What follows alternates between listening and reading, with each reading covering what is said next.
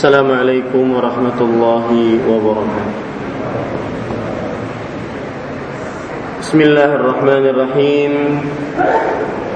إن الحمد لله نحمده ونستعينه ونستغفره ونعوذ بالله من شرور أنفسنا وسيئات أعمالنا. من يهده الله فلا مضل له ومن يضلل فلا هادي له. وأشهد أن لا إله إلا الله وحده لا شريك له. وأشهد أن محمدا عبده ورسوله. يا أيها الذين آمنوا اتقوا الله حق تقاته ولا تموتن إلا وأنتم مسلمون. يا أيها الناس اتقوا ربكم الذي خلقكم من نفس واحدة وخلق منها زوجها وبث منهما رجالا كثيرا ونساء واتقوا الله الذي تساءلون به والأرحام إن الله كان عليكم رقيبا يا أيها الذين آمنوا اتقوا الله وقولوا قولا سديدا يصلح لكم أعمالكم ويغفر لكم ذنوبكم ومن يطع الله ورسوله فقد فاز فوزا عظيما أما بعد فإن أصدق الحديث كتاب الله وأحسن الهدي هدي محمد صلى الله عليه وعلى آله وسلم وشر الأمور محدثاتها وكل محدثة بدعة وكل بدعة ضلالة وكل ضلالة في النار Alhamdulillah kita bersyukur pada Allah Subhanahu wa taala pada malam ini malam Jumat 27 Rabiul Awal 1437 Hijriah kita ditakdirkan oleh Allah Subhanahu wa taala untuk duduk bersama di dalam Masjid Ar-Rahmah Sungai Andai ini untuk mengkaji beberapa ayat suci Al-Qur'an dan hadis-hadis Rasul sallallahu alaihi wa ala alihi wasallam. Salawat dan salam semoga selalu Allah berikan kepada Nabi kita Muhammad sallallahu alaihi wa ala alihi wasallam pada keluarga beliau, para sahabat serta orang-orang yang mengikuti beliau sampai hari kiamat kelak. Dengan nama-nama Allah yang husna dan sifat-sifat yang ulia kita berdoa Allahumma inna nas'aluka ridha fil ghadabi Allahumma inna nas'aluka ridha fil ghadab Ya Allah, kita mohon keridhaan tatkala di dalam kemarahan dan kesabaran. Bapak Ibu saudara-saudari yang dimuliakan oleh Allah Subhanahu wa taala, Malam ini saya belum siap melanjutkan kajian akidah kita dan saya hanya akan menyebutkan satu hadis Rasul sallallahu alaihi wa wasallam karena dari masjid ini tidak ada yang mengkonfirmasi saya untuk kajian kecuali beberapa jam sebelum kajian. Dan saya tidak siap untuk mengajar sesuatu yang belum saya baca. Dan ini pelajaran bagi setiap kaum muslim bahwa duduk mengajari manusia itu tidak mudah. Harus membaca harus belajar. Bukan hanya sekedar duduk ngomong. Karena yang kita sampaikan adalah ilmu agama. Setiap yang menyampaikan ilmu agama itu berarti menandatangani atas nama Allah, bukan sembarangan.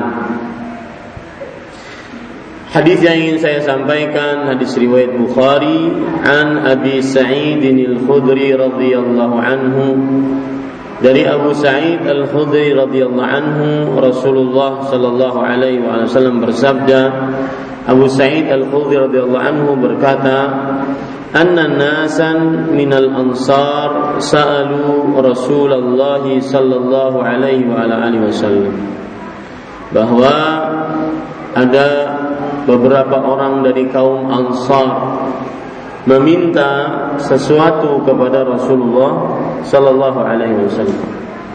Minta harta, minta hadiah, minta pemberian. Fa'atahum maka Nabi Muhammad sallallahu alaihi wasallam memberikan kepada mereka apa yang mereka minta. Dan Kemudian thumma sa'aluhu.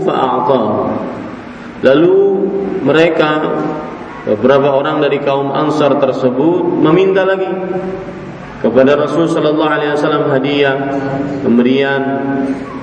Maka fa'atahu. Lalu Nabi Muhammad sallallahu alaihi wasallam memberikan lagi apa yang beliau memiliki kepada mereka. Thumma sa'aluhu Lalu beliau Lalu mereka meminta lagi kepada Rasul sallallahu alaihi wasallam pemberian. Fa'atahum. Maka Rasulullah sallallahu alaihi wasallam memberi lagi sebagaimana yang mereka minta. Hatta nafida ma indahu. Sampai habis apa yang ada di tangan Rasulullah Sallallahu Alaihi Wasallam. Karena saking banyaknya permintaan dan setiap kali diminta beliau memberikannya. Faqala lalu Nabi Muhammad sallallahu alaihi wa alihi wasallam bersabda, "Ma yakunu 'indi min khair falan udakhirahu 'ankum." Apa saja yang aku miliki dari harta, maka aku tidak akan pernah menyimpannya dari kalian. Kalau kalian minta, aku kasih. Dan di sini nanti terdapat pelajaran. Kita baca dulu hadisnya. Apa yang aku miliki dari harta, dari sesuatu, maka aku tidak akan pernah menyimpannya dari kalian. Kemudian Nabi Muhammad sallallahu alaihi wasallam bersabda, "Wa man yasta'fifillah yu'iffuhu Allah. Wa yasta'fif yu'iffuhu Allah." Tetapi ingat, barang siapa yang mempunyai sifat iffah, tidak mau minta-minta, mensucikan dirinya dari menadahkan tangan kepada makhluk membersihkan dirinya dari menadahkan tangan kepada makhluk maka niscaya Allah Subhanahu wa taala akan mencukupkan kebutuhannya. Niscaya Allah Subhanahu wa taala akan mencukupkan kebutuhannya. Siapa yang tidak suka minta-minta pasti berkecukupan sebaliknya yang suka minta-minta pasti selalu merasa kurang Wa man yastaghni yughnihimullah, yughnihillah. Artinya dan barang siapa yang tidak memerlukan orang lain, tidak meminta-minta kepada orang lain, niscaya Allah Subhanahu wa taala akan memberikan kekayaan kepada dia. Ini adalah janji Rasulullah sallallahu alaihi wasallam bahwasanya siapa yang tidak suka meminta-minta maka Allah akan memberikan kekayaan kepada dia.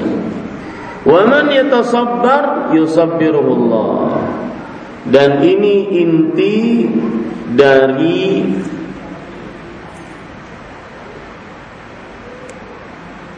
tema yang saya angkat. Barang siapa yang berusaha sabar, niscaya Allah Subhanahu wa taala akan membuat dia sabar. Nanti saya akan jelaskan apa maksudnya ini.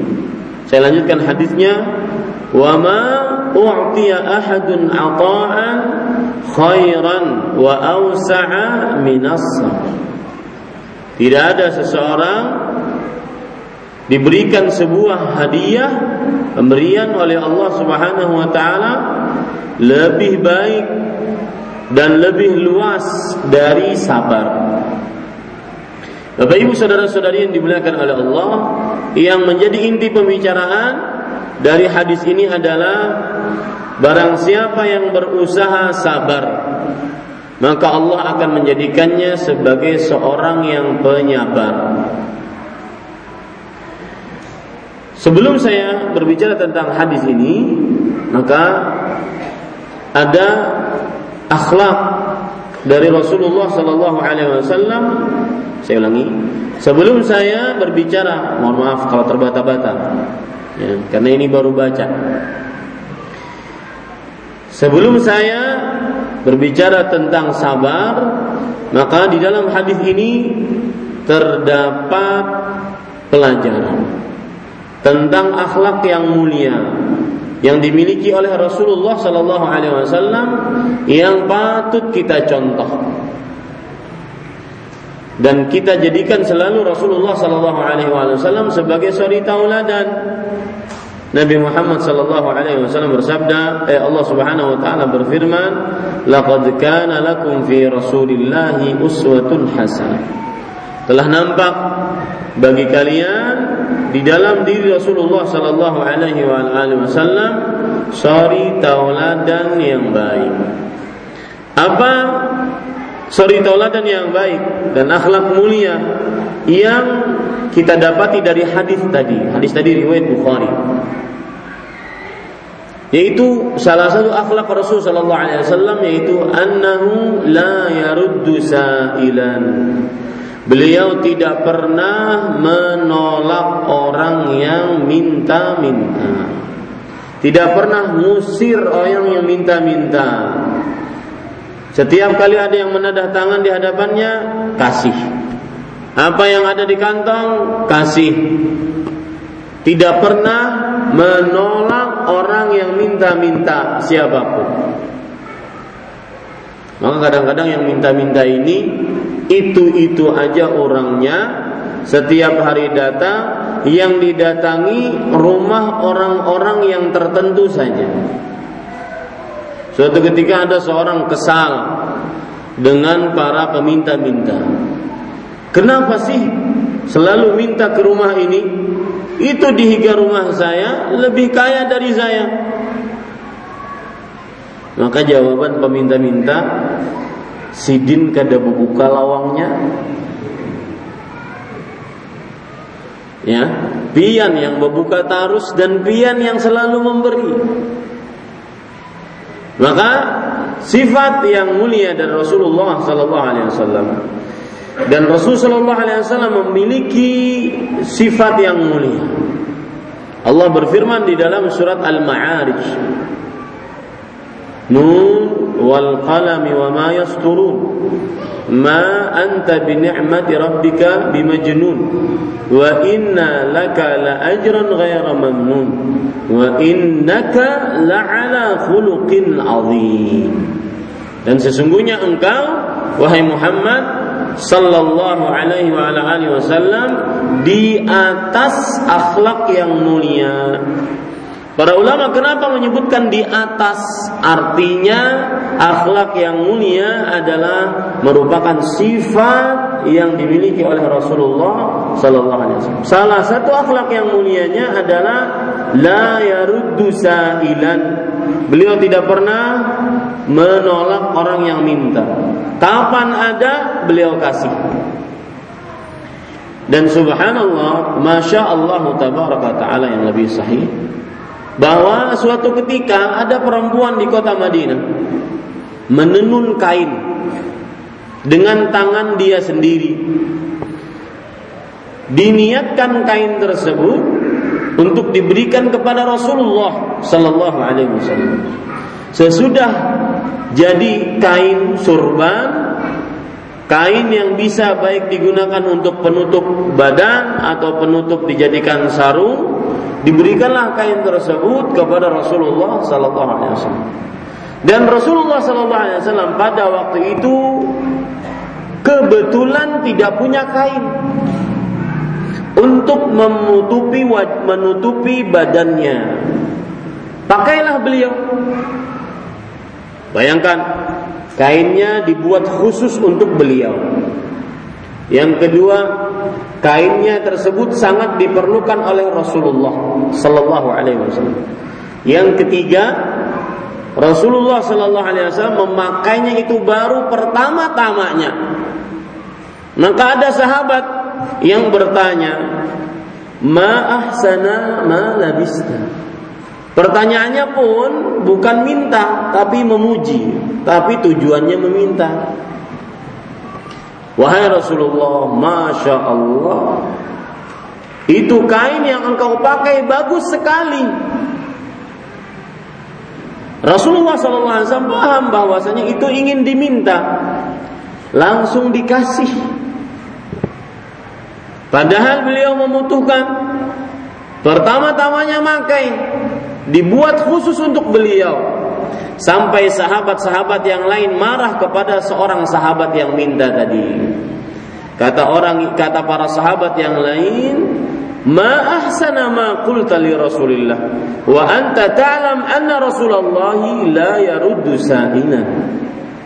Sungguh engkau baik sekali ya kelakuanmu. Bahasa kita begitu Kelakuanmu baik sekali minta kain dari Rasulullah. Kamu tahu Rasulullah Sallallahu Alaihi Wasallam membutuhkannya dan kamu tahu Rasulullah kalau diminta tidak pernah nolak. Diminta tidak pernah nolak. Dan subhanallah, Bapak Ibu saudara-saudari yang dimuliakan oleh Allah, akibat sifat inilah banyak yang masuk Islam. Pernah seorang yang kafir yang paling benci kepada Rasulullah. Menurut dia, orang yang paling benci di muka bu, dia benci di muka bumi ini adalah Nabi Muhammad sallallahu alaihi wasallam. Datanglah dia kepada Nabi Muhammad sallallahu alaihi wasallam karena dia mendengar bahwa Nabi Muhammad sallallahu alaihi wasallam la yaduddu la yaruddu sa'ilan. Nabi Muhammad sallallahu alaihi wasallam tidak pernah menolak orang yang minta-minta. Diminta, dicoba dia minta. Minta mintanya apa? Kambing. Kambing yang sedang dikembala begitu banyak diminta. Dikasih sebagian oleh Rasulullah. Minta lagi, dikasih lagi. Minta lagi sampai habis kambing Rasulullah sallallahu alaihi wasallam. Maka orang tersebut akhirnya masuk Islam. Ashhadu annaka Rasulullah. Lihat dengan hadiah masuk Islam. Biasanya kalau orang sangit kalau orang lagi bertengkar itu biasanya ujung-ujungnya dikasih hadiah selesai. Orang yang membenci kasih hadiah selesai. Lihat Rasulullah Sallallahu Alaihi Wasallam dikasih orang ini hadiah, kasih hadiah, kasih hadiah, sampai dia datang kepada kaumnya, ya kaum, wahai kaumku, ini atin min Muhammad. Aku datang dari Muhammad sallallahu alaihi wasallam. Wallahi innahu la ah, la abghadu nasi ilayya. Demi Allah dahulu dia itu adalah manusia yang paling aku benci. Wallahi al-an innahu la ahabbun nasi ilayya. Demi Allah sekarang dia adalah manusia yang paling aku cintai. Kemudian beliau mengatakan, "Innahu yu'ti ata'an la yakhshal faqr." Nabi Muhammad SAW memberikan pemberian yang dengan pemberian seorang yang tidak takut miskin. Ini akhlak yang dimiliki oleh Rasul SAW. Kembali kepada cerita yang tadi, yang kain tenunan tadi. Masih ingat nggak? Apa ceritanya? Hah? Sahabat yang minta minta apa? Kain. Kenapa ulun bertakun? Karena mungkin duduk di sini pikirannya masih di pasar Hanyar. Hah? Minta apa? Kain dari siapa? Dari Rasulullah. Rasulullah dikasih siapa? Sallallahu alaihi. Hah? Sahabat perempuannya. Kemudian para sahabat Nabi yang lain mengatakan, bagus ya, engkau minta, engkau tahu annahu muhtajun ilaihi. Engkau tahu bahwasanya bahwa Rasulullah SAW sangat membutuhkannya. Wa annahu la yaruddu sa'ilan, tapi dia tidak pernah menolak orang yang minta-minta. Maka saya sering mengatakan kepada ibu-ibu, kalau ibu bawa tas baru, ibu-ibu itu kan tidak lepas dari tas isinya ada atau ada pokoknya betas. Tas baru. Ibu-ibu yang lain mengatakan umma bu baiknya tasbihan itu menurut sunnahnya langsung kasih itu. Ya? Ini bapak ibu saudara saudari kemudian apa yang terjadi? Orang ini menjawab inilah a'lam aku sangat mengetahui anna Rasulullah sallallahu alaihi wasallam muhtajun ilaih. Aku sangat mengetahui Rasulullah SAW sangat memerlukan kain itu. Akan tetapi saal tuhu liukfana biha. Aku meminta kain tersebut agar nanti kalau aku mati menjadi kain kafanku. Dan fi'lan dan menurut sejarah benar-benar terjadi kain tersebut menjadi kain kafan orang tersebut tatkala meninggal. Tentunya bertabaruk dengan kain yang pernah dipakai oleh Rasulullah Shallallahu Alaihi Wasallam adalah sesuatu yang disyariatkan. Ini pelajaran dari hadis tadi. Tapi bukan itu yang ingin saya sampaikan. Kenapa jadi panjang ya? Belum tadi 10 menit aja niatan. Karena kada siap. Mbah itu kita pertanyaan. Tapi pelajarannya Bapak Ibu saudara-saudari dari hadis ini adalah tentang sabar. Tadi Rasulullah SAW bersabda, "Man yatasabbar yusabbiruhullah." Artinya, barang siapa yatasabbar. Apa itu yatasabbar? Disebutkan di dalam Aunul Ma'bud, kitab syarah hadis Sunan Abi Dawud. Yatasabbar ayat lubu taufiq sabri Allah. Liannahu qala ta'ala wasbir wa ma sabruka illa billah. Barang siapa yang berusaha sabar. Apa maksudnya yatasabbar? Kalau kita terjemahkan dalam bahasa Indonesia, berusaha sabar. Maksudnya adalah dia minta petunjuk sabar dari Allah. Ini pelajaran menarik. Siapa yang ingin, siapa yang suka penyangitan, sedikit-sedikit menyangit, sedikit-sedikit bekuriak, sedikit-sedikit lempar batu, lempar piring, banting pintu, banting jendela, memukul, temperamental, maka pelajarannya adalah ya sabar, yaitu berusaha sabar dengan cara apa? Minta kepada siapa? Allah. Petunjuk agar sabar. Ya, minta petunjuk agar sabar. Kenapa demikian? Karena Allah Subhanahu wa taala berfirman, "Wasbir, bersabarlah. Wa ma sabruka illa billah." Tidaklah kesabaranmu akan kamu dapatkan kecuali dengan pertolongan dari Allah. Surat An-Nahl ayat 127. Makanya siapa yang ingin menghilangkan sifat suka menyangit, suka marah-marah, suka naik pitam, temperamental, maka minta petunjuk dari Allah. Kemudian disebutkan di dalam kitab Aunul Ma'bud ay ya'muru nafsahu bis sabri wa yatakallafu fit tahammuli an masyaqihi yaitu memerintahkan dirinya untuk sabar. Ayo sabar, ayo sabar, ayo sabar. Perintah dirinya untuk sabar. Dan yang lebih luar biasa lagi, dia membebani dirinya untuk bisa melawan sulitnya untuk tidak sabar. Artinya apa? Untuk sabar itu sulit, harus dia berusaha. Apalagi yang kadang-kadang suka marah-marah kepada anaknya, istrinya. Kalau di luar rumah, kadang-kadang lebih santun dibandingkan di dalam rumah. berbicara dengan seseorang kadang sopan. Inggi ada apa? Ada nang ulu hendak ada nang kawa dibantu kah? Kalau di rumah hoi berapa ya? Ini terbalik semestinya istri yang merupakan kawan sehidup kita. Saya tidak mau mengatakan sehidup semati. Karena nggak ada sehidup semati kecuali pas sama-sama matinya. Sehidup saja. Itu semestinya lebih kita harus sopan, santun, kalau berbicara dengan lembut. Dan pembicaraan yang lembut lebih ditunjukkan redaksinya dalam syariat Islam kepada para suami dibandingkan kepada istri.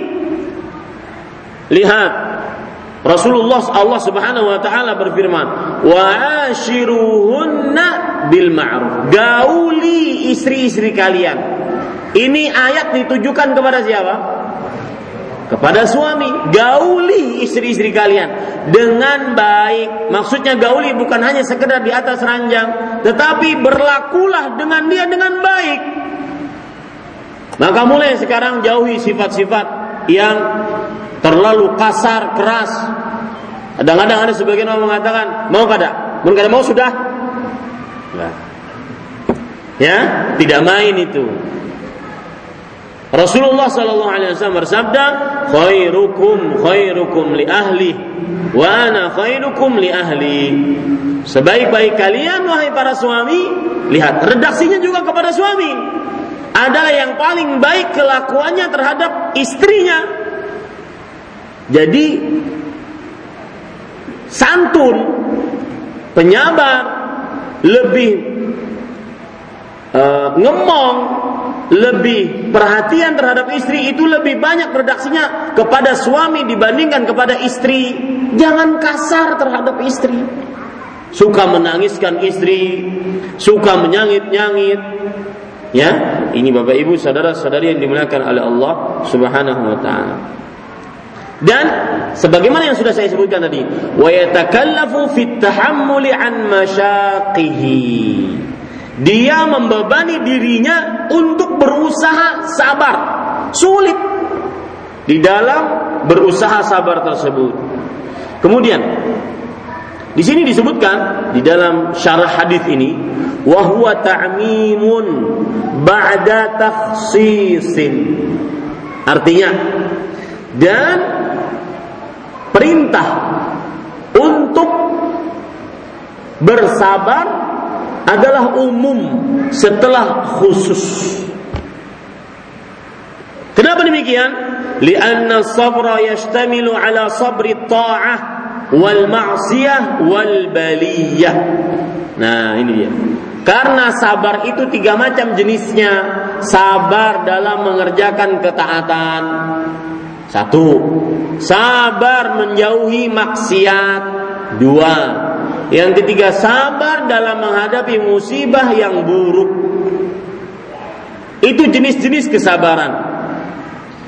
Kemudian para ikhwan yang dirahmati oleh Allah Subhanahu wa taala. Di sini Rasulullah sallallahu bersabda, barang siapa yang yatasabbar berusaha untuk sabar, yusabbirullah. Dalam bahasa Indonesia artinya niscaya Allah akan membuat dia sabar, memudahkan dia sabar. Ya, minta kesabaran, minta bisa sabar, tidak suka marah, tidak suka temperamen, minta kesabaran pada Allah, maka Allah akan memudahkan dia untuk sabar. Kemudian lanjutan hadis tadi yang kita bisa ambil pelajaran. Wa ma u'tiya ahadun ata'an. Tidaklah seseorang diberikan pemberian hadiah karunia dari Allah Subhanahu wa taala khairun lebih baik. Hadiah yang paling baik dari dari Allah Subhanahu wa taala bukan harta ternyata bukan kemewahan bukan kemegahan tetapi apa? Wa dan lebih luas. Ternyata bukan harta. Pemberian yang lebih luas, pemberian yang lebih banyak bukan harta. Minas sabar. Tidak ada pemberian seorang diberikan hadiah oleh Allah lebih baik dan lebih luas dibandingkan sabar. Karena dengan sabar, Pak, hati lapang. Sabar tatkala sempit harta, lapang hatinya. Tidak mudah mengeluh. Adapun orang yang berkecukupan padahal tetapi dia tidak sabar, selalu melihat ke atas, selalu melihat orang yang lebih daripada dirinya dalam perihal harta duniawi, maka orang ini tidak sabar. Makanya dia gelisah. Adapun orang sabar dalam keadaan musibah, dalam keadaan menjaga diri dari maksiat, menjaga diri dalam mengerjakan ketaatan, ini lebih baik dan lebih luas. Maka ini keutamaan sabar Bapak Ibu saudara-saudari yang dimuliakan oleh Allah Subhanahu wa taala. Terakhir, saya ingin mengucapkan sebuah perkataan ulama yang berkaitan dengan sabar.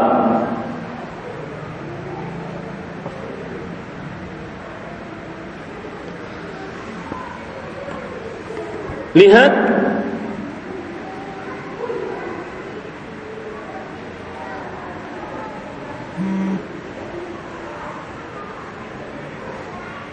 ada sebuah hadis atau ada sebuah perkataan yang menarik tentang sabar.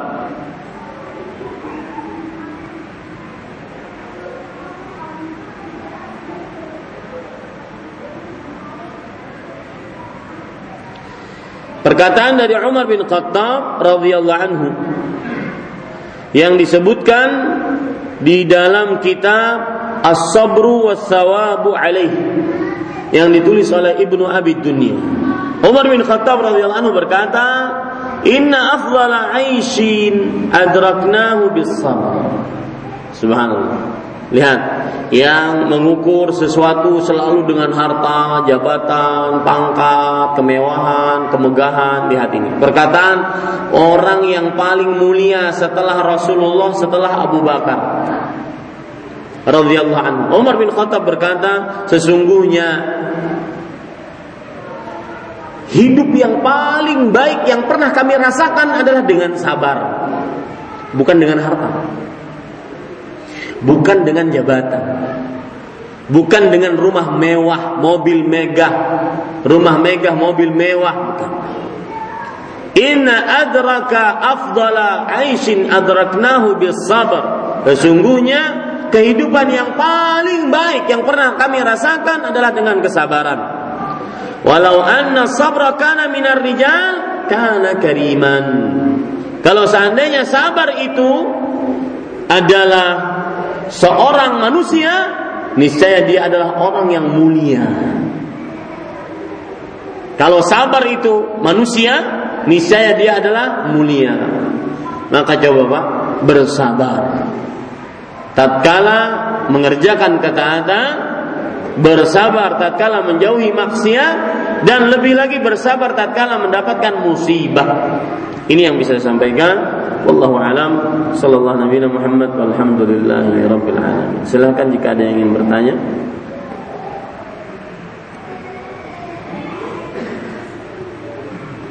Kada daulun bulik nah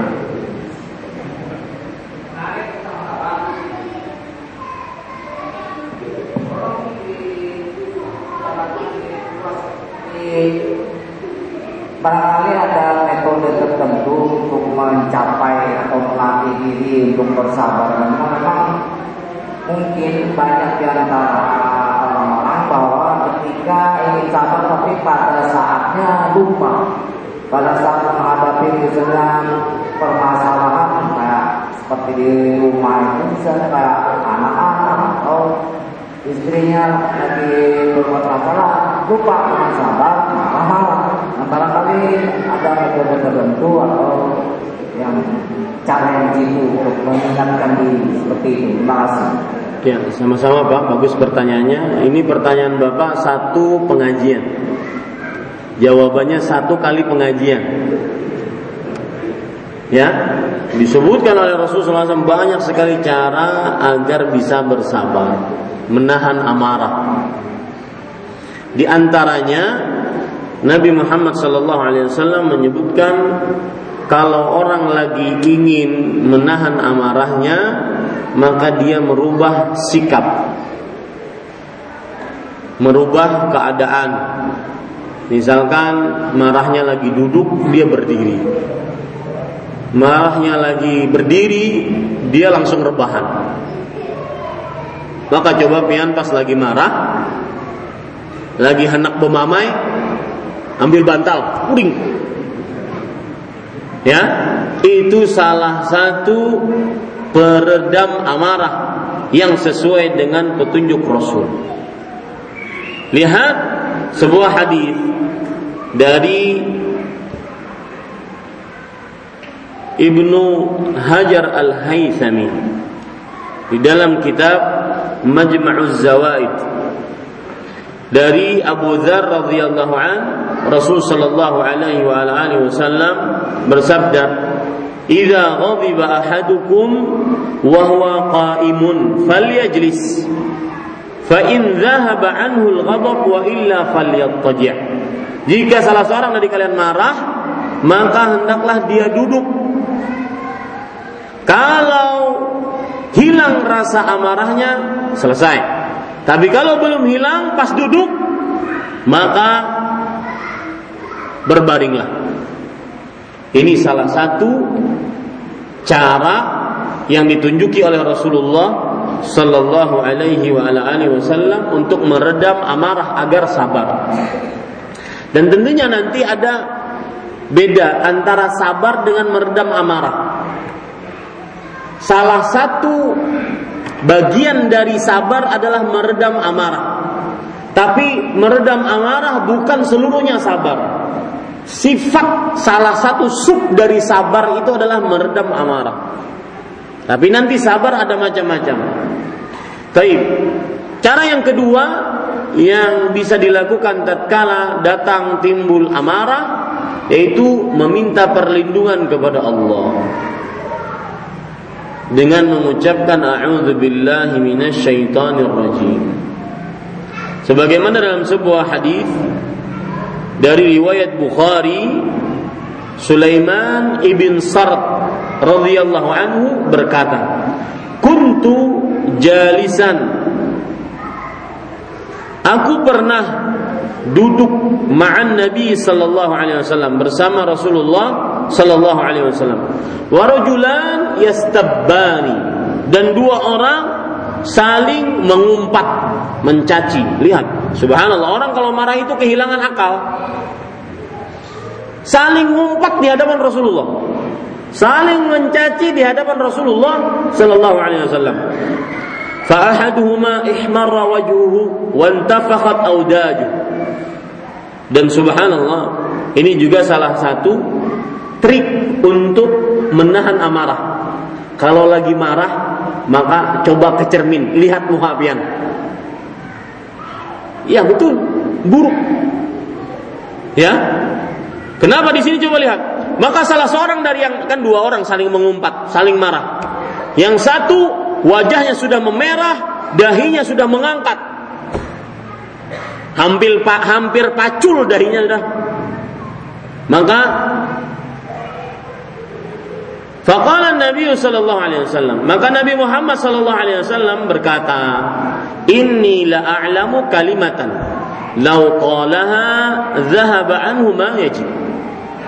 Aku sungguh sangat mengetahui sebuah ucapan bacaan kalau orang tersebut yang sedang marah tadi mengucapkannya maka akan hilang amarahnya. Apa itu? Anhu ma yajib. Kalau dia mengucapkan a'udzu billah, maka akan hilang darinya amarah yang dia dapatkan di dalam dirinya. Maka tatkala marah, ucapkan a'udzu billah. A'udzu billah ini menghilangkan amarah. A'udzu billahi minasyaitan. Mohon maaf. A'udzu billahi minasyaitan. Karena memang marah berasal dari siapa? Dari syaitan. Dan masih banyak yang lain trik-trik dari Rasulullah SAW agar menjaga amarah. Nah, yang lain.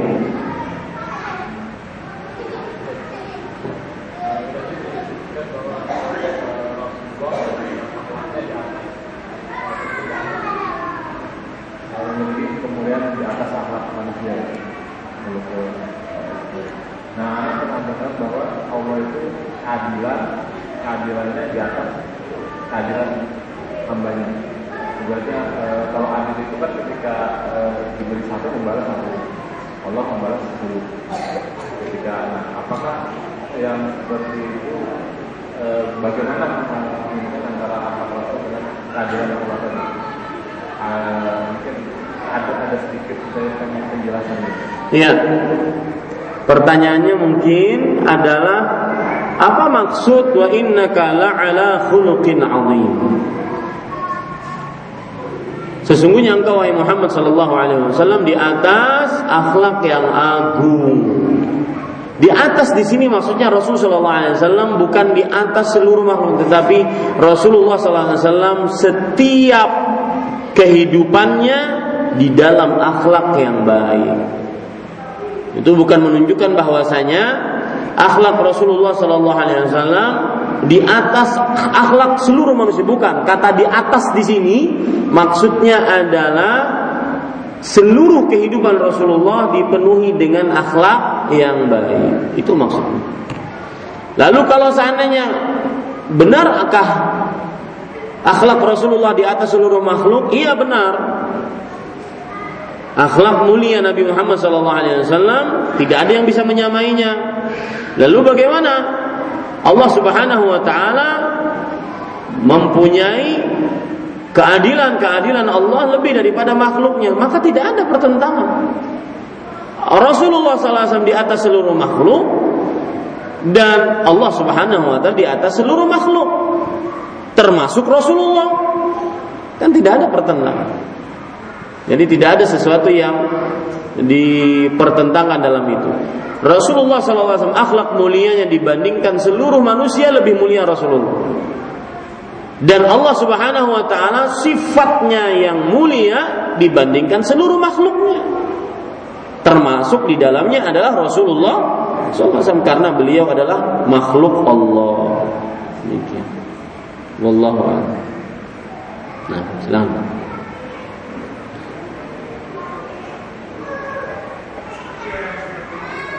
Tadi dalam kalimat Ustaz mereka bahwa pengajar agama apa pak? Dari kalimat Ustaz berapa bahwa pengajar agama itu atas nama Allah.